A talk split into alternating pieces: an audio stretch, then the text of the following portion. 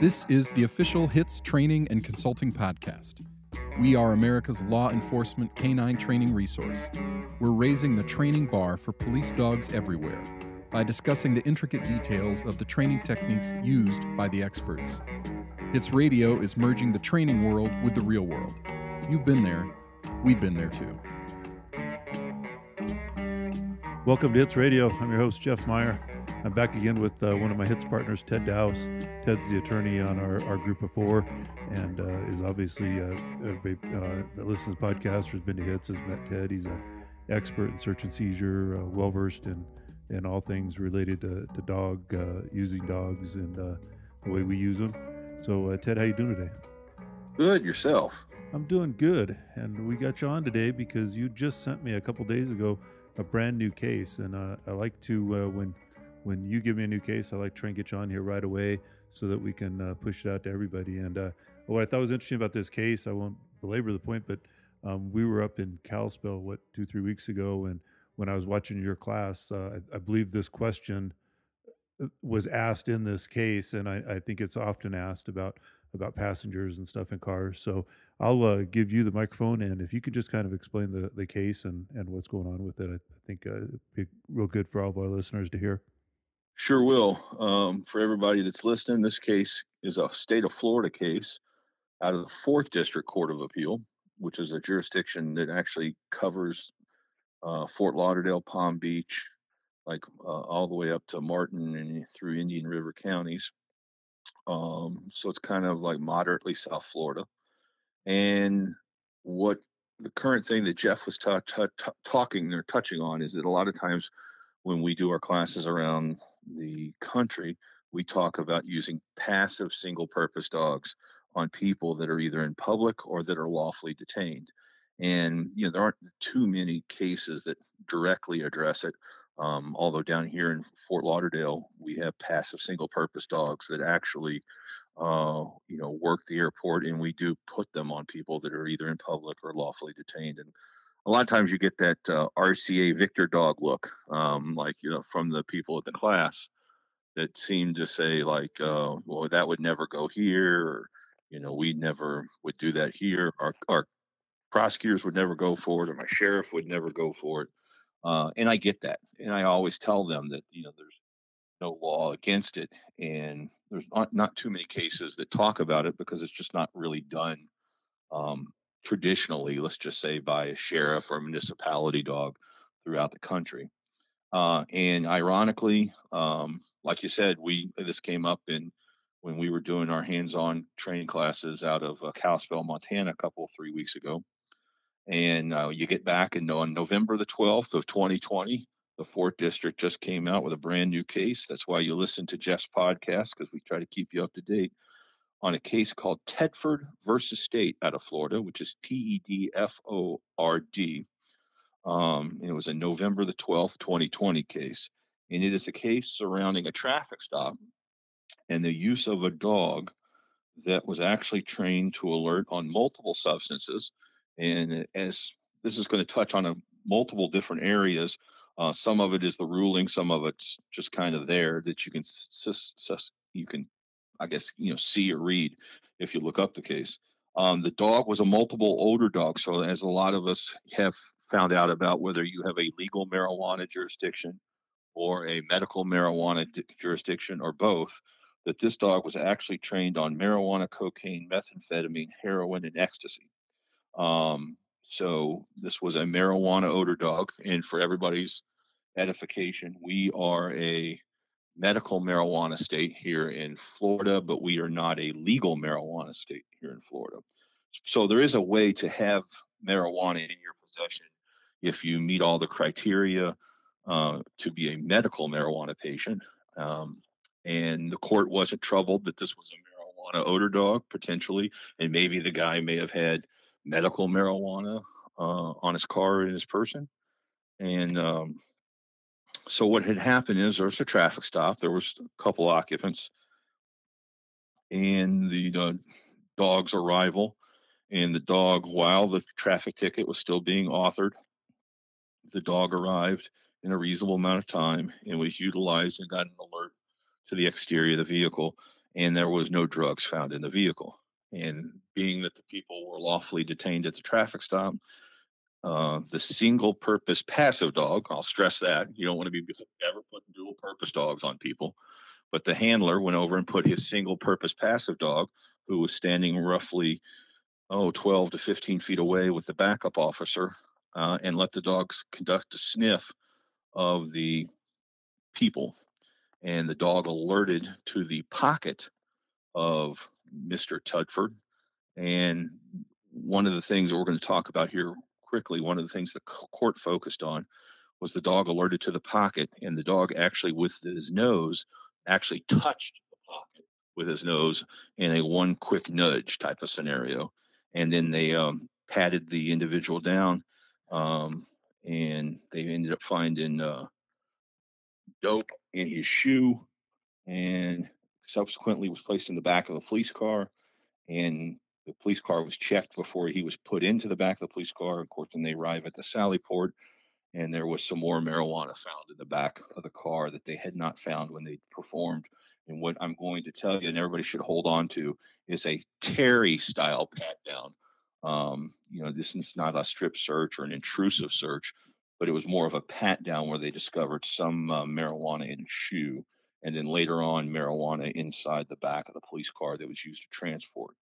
And the court basically looked at it as uh, I know that a lot of people are out there, they're in reasonable suspicion states, or if you're in a traditional dog state, Florida's a very traditional dog state, Idaho's a very traditional dog state.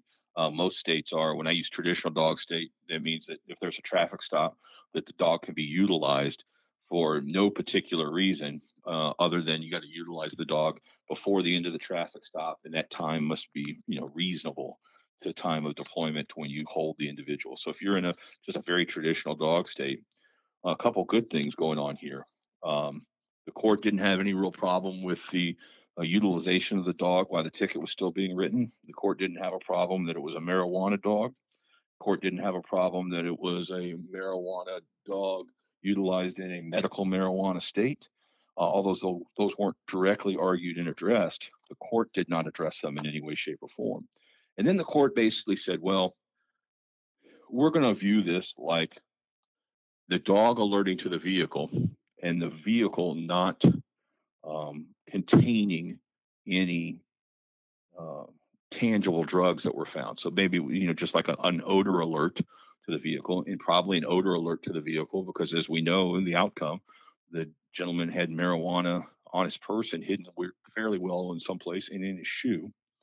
And um, the dog may have picked up on that particular odor because now the drugs are outside the vehicle because they're on the person, the person that's actually standing outside the vehicle, and the dog alerts to the vehicle. They don't find anything. But the court, in its analysis of saying, could you put that passive single purpose dog around the individuals that were properly detained, was yes, because they looked at the dog alert to the vehicle as a type of reasonable suspicion.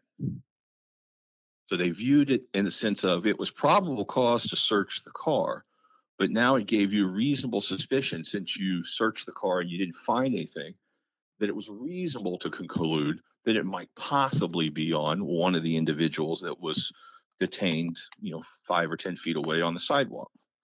And so the court went over and said, because the alert to the car would give you reasonable suspicion as to the occupants who are now outside the vehicle that you could perform the sniff of the dog was analogous to what you would all know in the podcast land as a Terry stop, to where you could do a, very, a basic pat down to see if there were any narcotics on the individuals because the dog had alerted yeah. to narcotics on the individuals.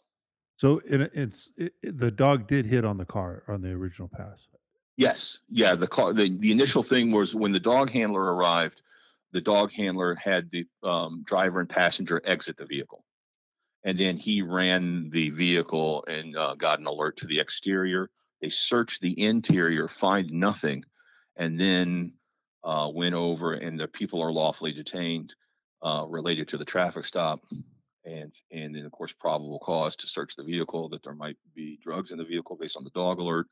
And then the court said, well, if you don't find anything in the vehicle, um, you could put the dog on the people because the alert to the vehicle you kind of shift gears. The alert to the vehicle's probable cause, but the alert to the vehicle of the recent occupants is reasonable suspicion um, enough to put the dog on them, single purpose passive dog, to sniff around them to see if you if the dog would get an alert to their person. And the court, for everybody that's listening to this, it's a good case for the dog handlers, and it's a good read. It's interesting because it covers, you know, United States versus Place, which is luggage. It covers Florida versus Harris, which is dog reliability.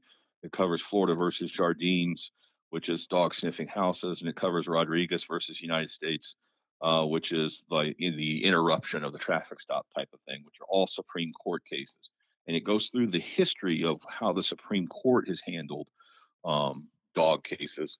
And then they use that type of law to uh, do an analogy to um, what had happened here, particularly. And I should tell everybody that's listening um, two things. One, in Florida, we're lucky because our Florida Constitution mandates that we follow the United States Constitution related to search and seizure issues. So anybody's out there that's going to take a case federally, that this case of even though it's a Florida case, the Florida law will mirror federal law. So the judge here in Florida had to look at this in a combination of what does federal law allow, because that's why they looked at a lot of these Supreme Court cases, and of course, what does Florida law allow and how it has evolved into this scenario.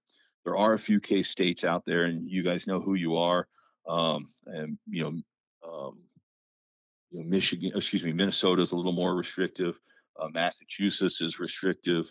Um, Montana is a search warrant state uh, to search the vehicle on a dog sniff. In Wash, state of Washington, they get a search warrant on a sniff of a vehicle to search the vehicle. So there are a few of you out there that uh, operate in areas that um, aren't, let's say, traditional mainstream dog cases where you've either got to have a higher standard of reasonable suspicion, or if you run your dog based upon some type of totality of the circumstances, whether it's articulable suspicion or reasonable suspicion or particularized suspicion. Those are a lot of the buzzwords you hear around the states.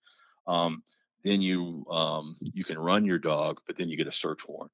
So um, you know, here's a scenario um, where the actual sniff of the person allowed reason or the sniff of the car allowed reasonable suspicion to put the dog on the people to sniff them. Now here's here's a question I have off the top of my head. I don't know if you know this team or not, but is that something that they do in training? Is that uh, something that's they have training you know, records to I, show I don't, they they do that? I can tell you around the country generally do they do not.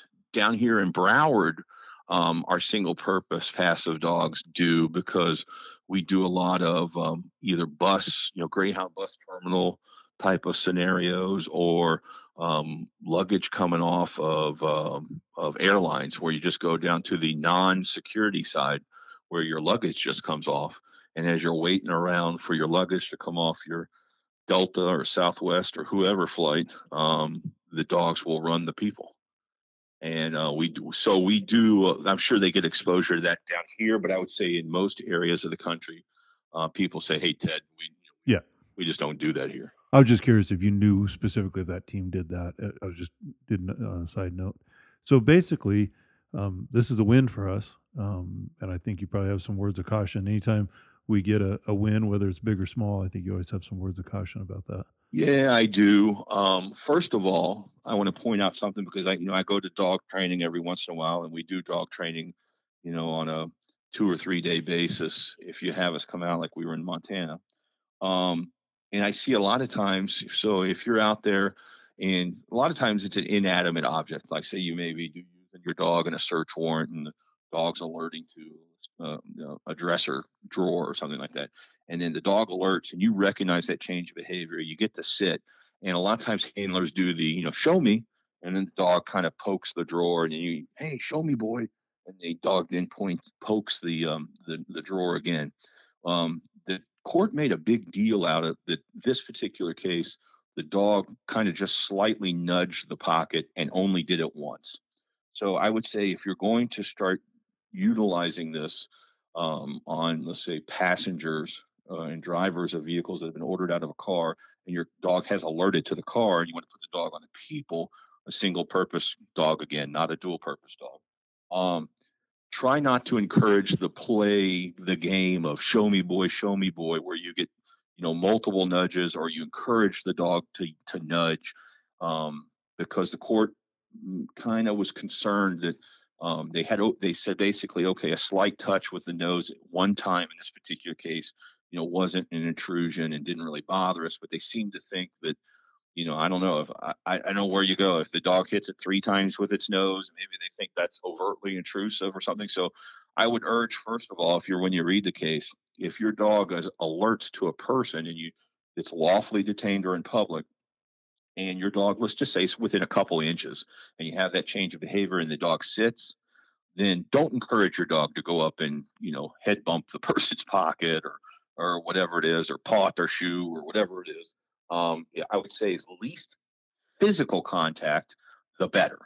And if it is a contact, make sure it's slight and it only happens once. And then you, you know, you call your dog or reward your dog, and you, you don't have them do it multiple times or have multiple contacts with the person.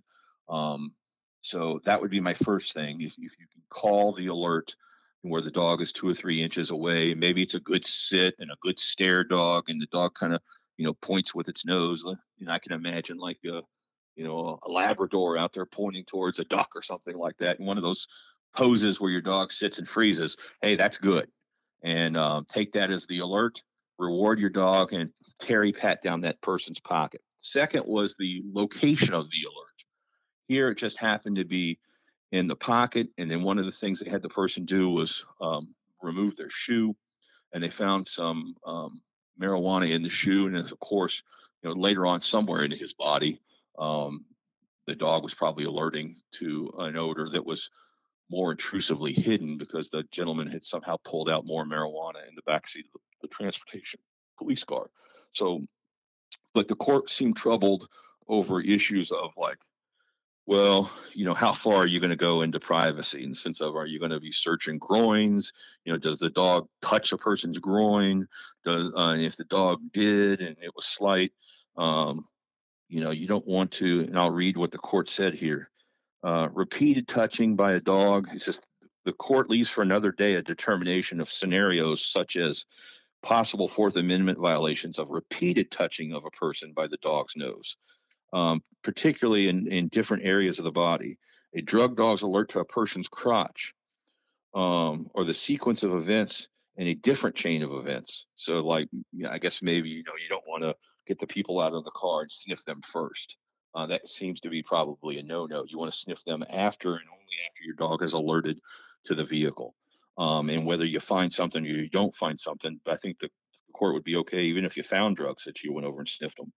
Um, so bottom line is, so I would probably say uh, because this was a pocket, so pockets of in front and back pockets of like jeans, maybe a pocket of a jacket, uh, maybe something around the ankle or the shoe would be okay. But as far as, I mean, I would encourage you not to go too far as far as um, um, the crotch, or maybe a women's bra, or uh, something along the lines of they they talked about uh, pulling the elastic. Maybe you had some kind of gym pants on or something, and pulling the elastic and looking down into someone's pants or something. They might be troubled by that activity. So I would kind of say stick to uh, pockets and jackets, pockets and pants, and maybe things like uh, in the ankles or the feet tend to be okay. And the other things you may be pushing the envelope if you go into some certain other private areas. So I would encourage you to use the case, but use the case wisely because, you know, as police officers, I love you all, but sometimes you you gain an inch in the case law, and this is an inch in the in a very good direction. But then now you don't want to be strip searching people. You don't want to have people you know, dropping their pants on the side of the road or like pulling up their shirt over their head or something along that lines. Um, you don't want to go that far. Stick to a, a, a standard Terry pat down of reasonable areas of you know pockets and and the legs and the ankles and the shoes and stuff like that. I mean, you're probably good. Yeah, we um, have a way of we have a way of screwing things up sometimes as cops. Yeah, you know, yeah, don't you know, don't have the guy drop his pants on the side of the road. That would probably be a no no and too intrusive. Now there was some language in that case too about um, it was synthetic marijuana, and it seemed like they weren't all that troubled about that either. Yeah, they they said that the dog was not trained on synthetic marijuana. They just noted that because they said that the uh, other alerts um, were, you know, to the obvious tangible drugs, let's call it that, and um, they weren't troubled by whatever synthetic. Um, he said his dog wasn't trained on Yeah. it, so his dog wouldn't alert to it. And also, you bring up a good point because right after that, the old adage, and you know, Jeff, you're, you're an old dog like me, 25, 30 years in law enforcement. Uh, been a dog handler for a long time, so a lot of the younger guys may not, you know, too much fall Sure. into this. Worked, you know, probably on their second or their third dog would know the old terrible Ted term of false alerts Yes. And I've wanted to get rid of false alerts my career. And I think Harris, Florida versus Harris, actually did that. And the court, I'll read from the court. It says that the handler actually testified that Samba, that's the dog, Samba has never given a false positive alert, but can give a non-productive alert, which was described as an alert to a substance that had been in, in there in the past, uh, but was no longer present. So bottom line is they acknowledge that you know your dog could be an odor dog. And just the fact that your dog alerted to the say the odor of the vehicle uh, odor of narcotics in the vehicle but you didn't find anything you know clearly doesn't make it false clearly doesn't make your dog wrong. And uh, clearly that the substance could have been there recently or been just recently totally removed. Um, here it would been there recently because it was actually on the person of the driver who had been now outside the vehicle for you know three or four or five minutes and um, the court wasn't troubled by the testimony that his dog had never false alerted, but then he had given what they called, they determined an alert with no narcotics tangibly found as a non productive alert, which is basically kind of like an odor only alert. And the court had no problem with that. And and they should not have had a problem with it because Florida versus Harris also says that that's the right way to view it. That a dog's not wrong because it's an odor dog, and um, just because you didn't find any tangible dope.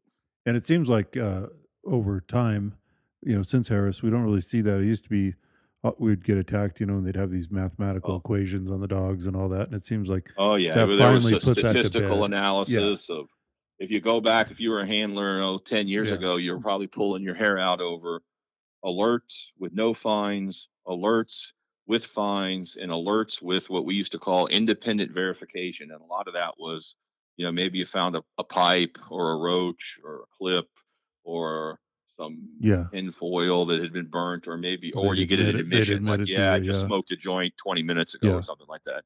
And you would write that down as a an alert with some type of independent verification, but no drugs found. And uh, then you, of course, you had to get into a calculator and determine statistics. And Harris got rid of all that. So we, that's why I, I preach to this day that um, you know don't get into buy into false alerts. Your dog's an odor dog, and that's why as uh, Andy when he lectures, he tells people that the um, you know you got to keep good training records.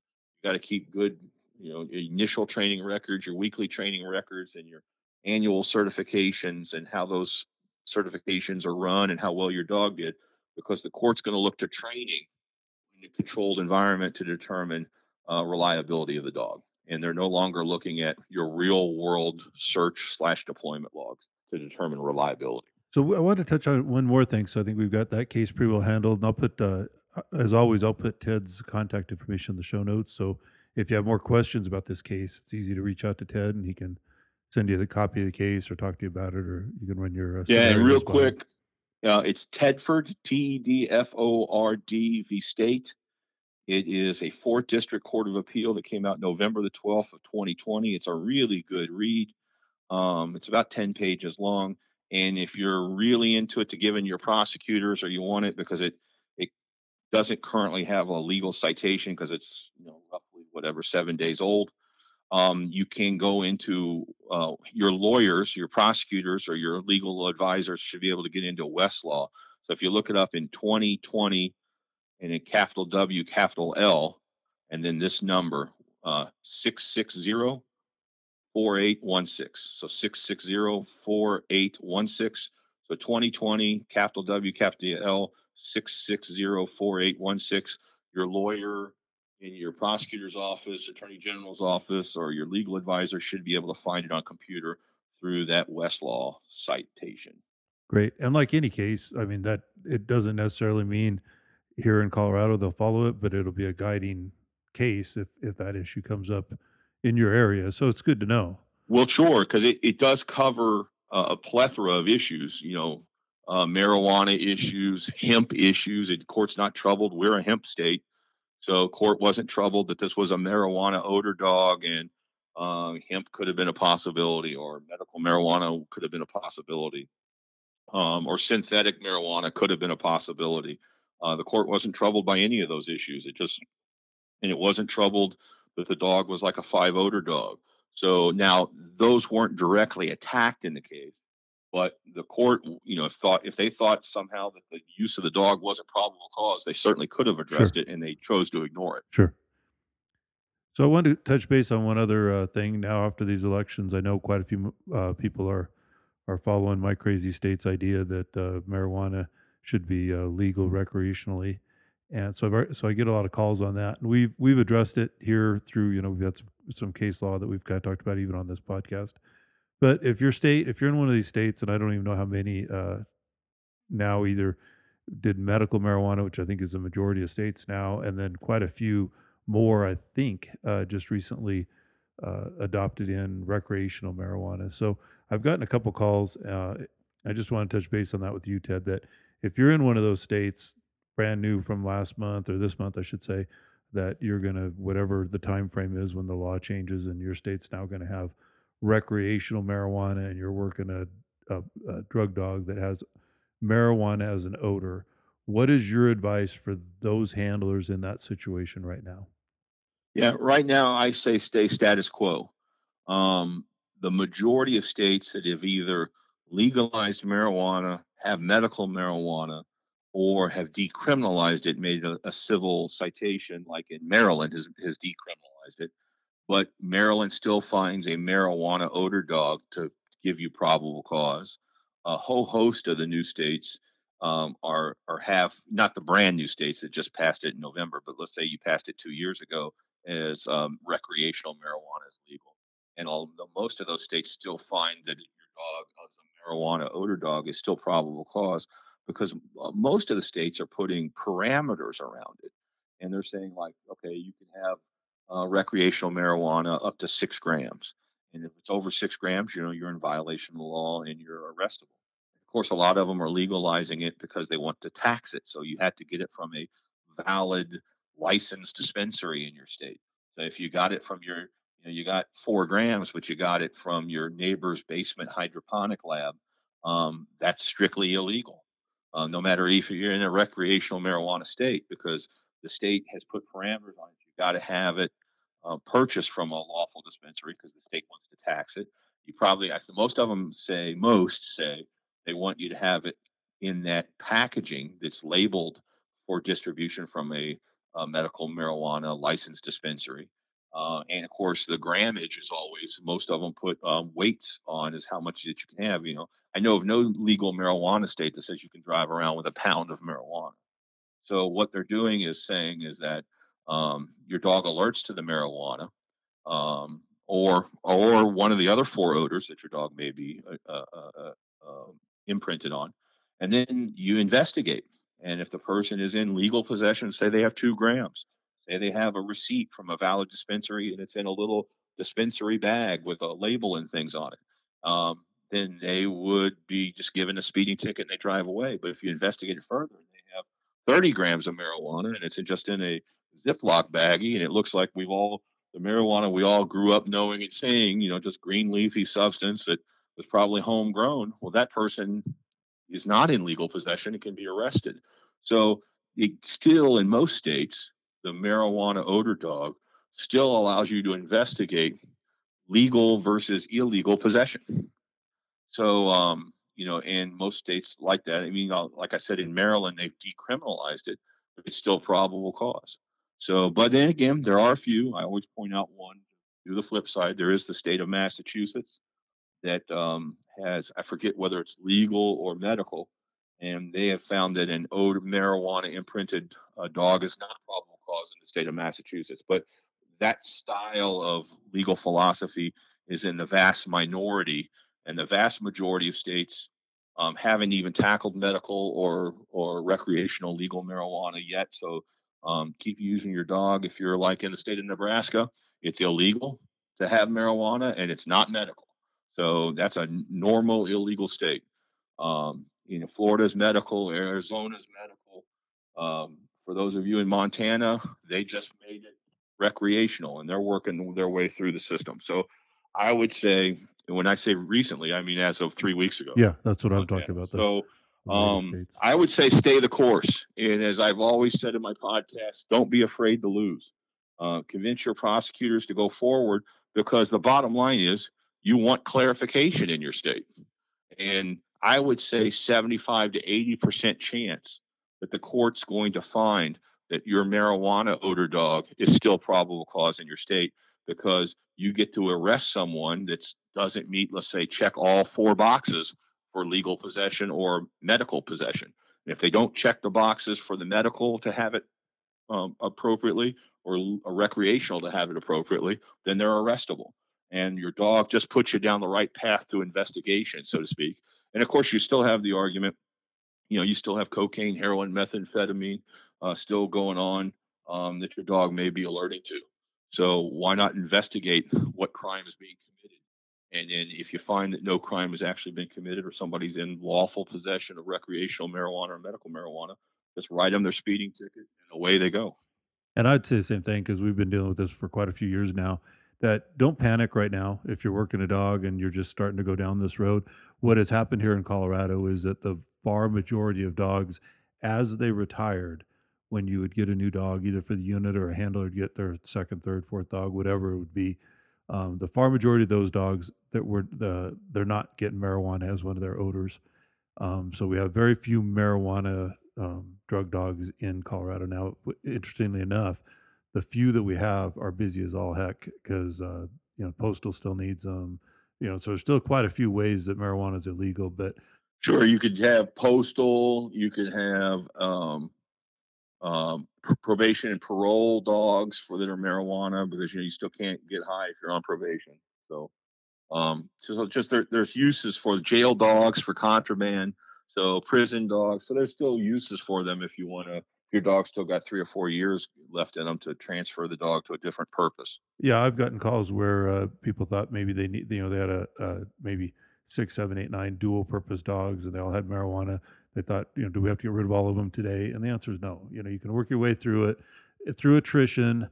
Um, a lot of the dogs, you know, uh, uh and that that also comes from working with your prosecutor because it doesn't really matter what the case law says if your prosecutor adapts a different philosophy and says, you know, that's just not an issue I'm going to deal with, then you're under, you know, you're to have to work with them and figure out, you know, how you're to do things and stuff. But right. And let me just touch on Colorado real quick for the people that are out there in all 50 states. You know, Colorado is just its own little unique world in the sense of uh, they made a funky ruling in Colorado that you have to have probable if your dog is imprinted on marijuana as one of its odors that you have to have probable cause to get your dog out of the car to sniff a vehicle so they basically they're the only state that has made a ruling that you need probable cause on a marijuana imprinted dog to get the dog out.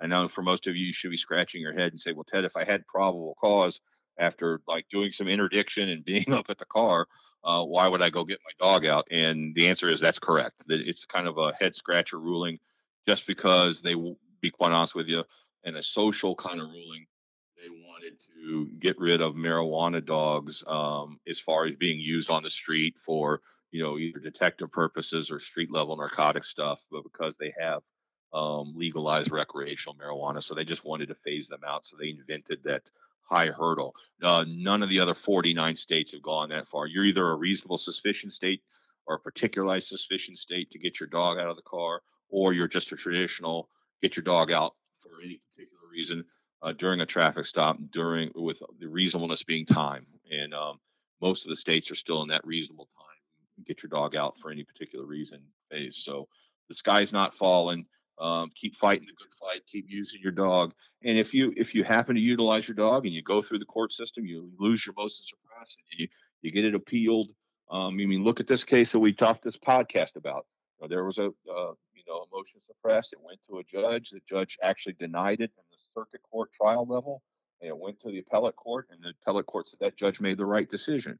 So now we have this case about dogs sniffing people at traffic stops after a dog alert to a vehicle.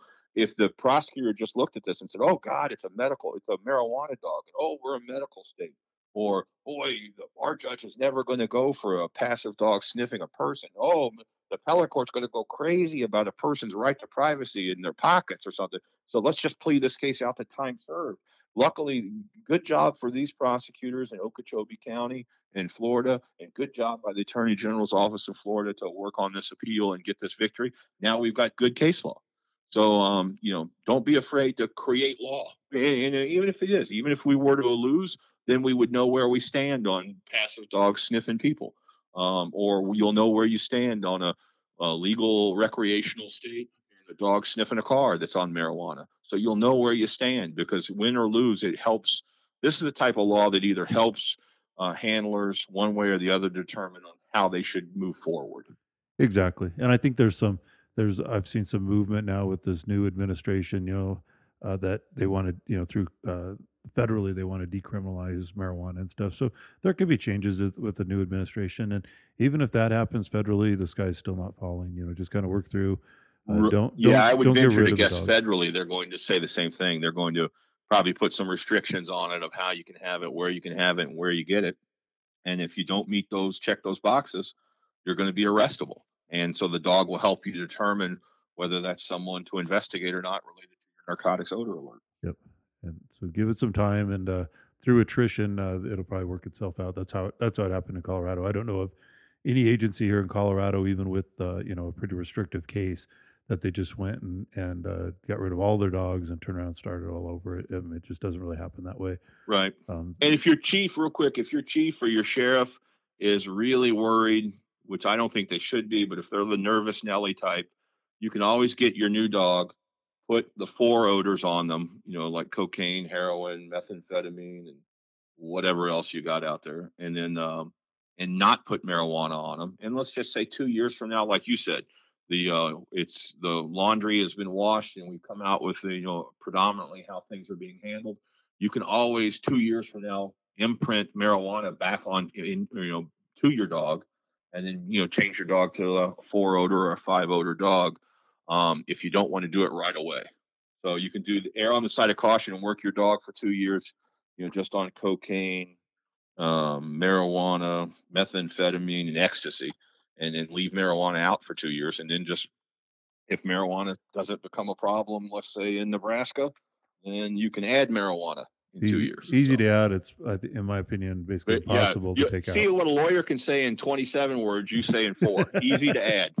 Easy to add, impossible to take out. So, and you know what? Some of the, a couple of the uh, final note, a couple of agencies here, what they've done is they have some dual purpose dogs that don't have marijuana. Um, so then a couple of them actually, uh, like I have a, a, a dog now uh, that I work. One of one of my two dogs, he does uh, guns and currency. So I can't write a search warrant on either one of them. They're both administrative searches but we're getting lots and lots of work for bulk currency and guns. So we actually have a couple, like an agency here, they did guns and marijuana. So the marijuana is more for postal. Uh, you're not supposed to mail a gun either, so it helps with postal.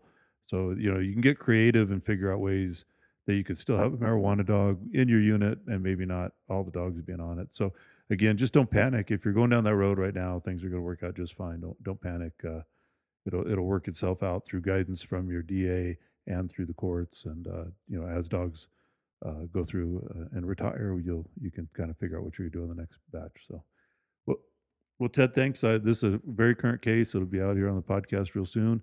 I like uh, you know being able to get things uh, out to everybody right away. So it's a big advantage having having you on board with us. So I appreciate it. And uh, if it's all right, I'll put your contact course in the show notes, and also go to our website, which is hitscanine.net you can check out uh, what we're doing. We, we're planning on being in uh, Scottsdale, Arizona next July. Hopefully, the world is is uh, back to normal and we'll be back up and running next July. We'll see how things go.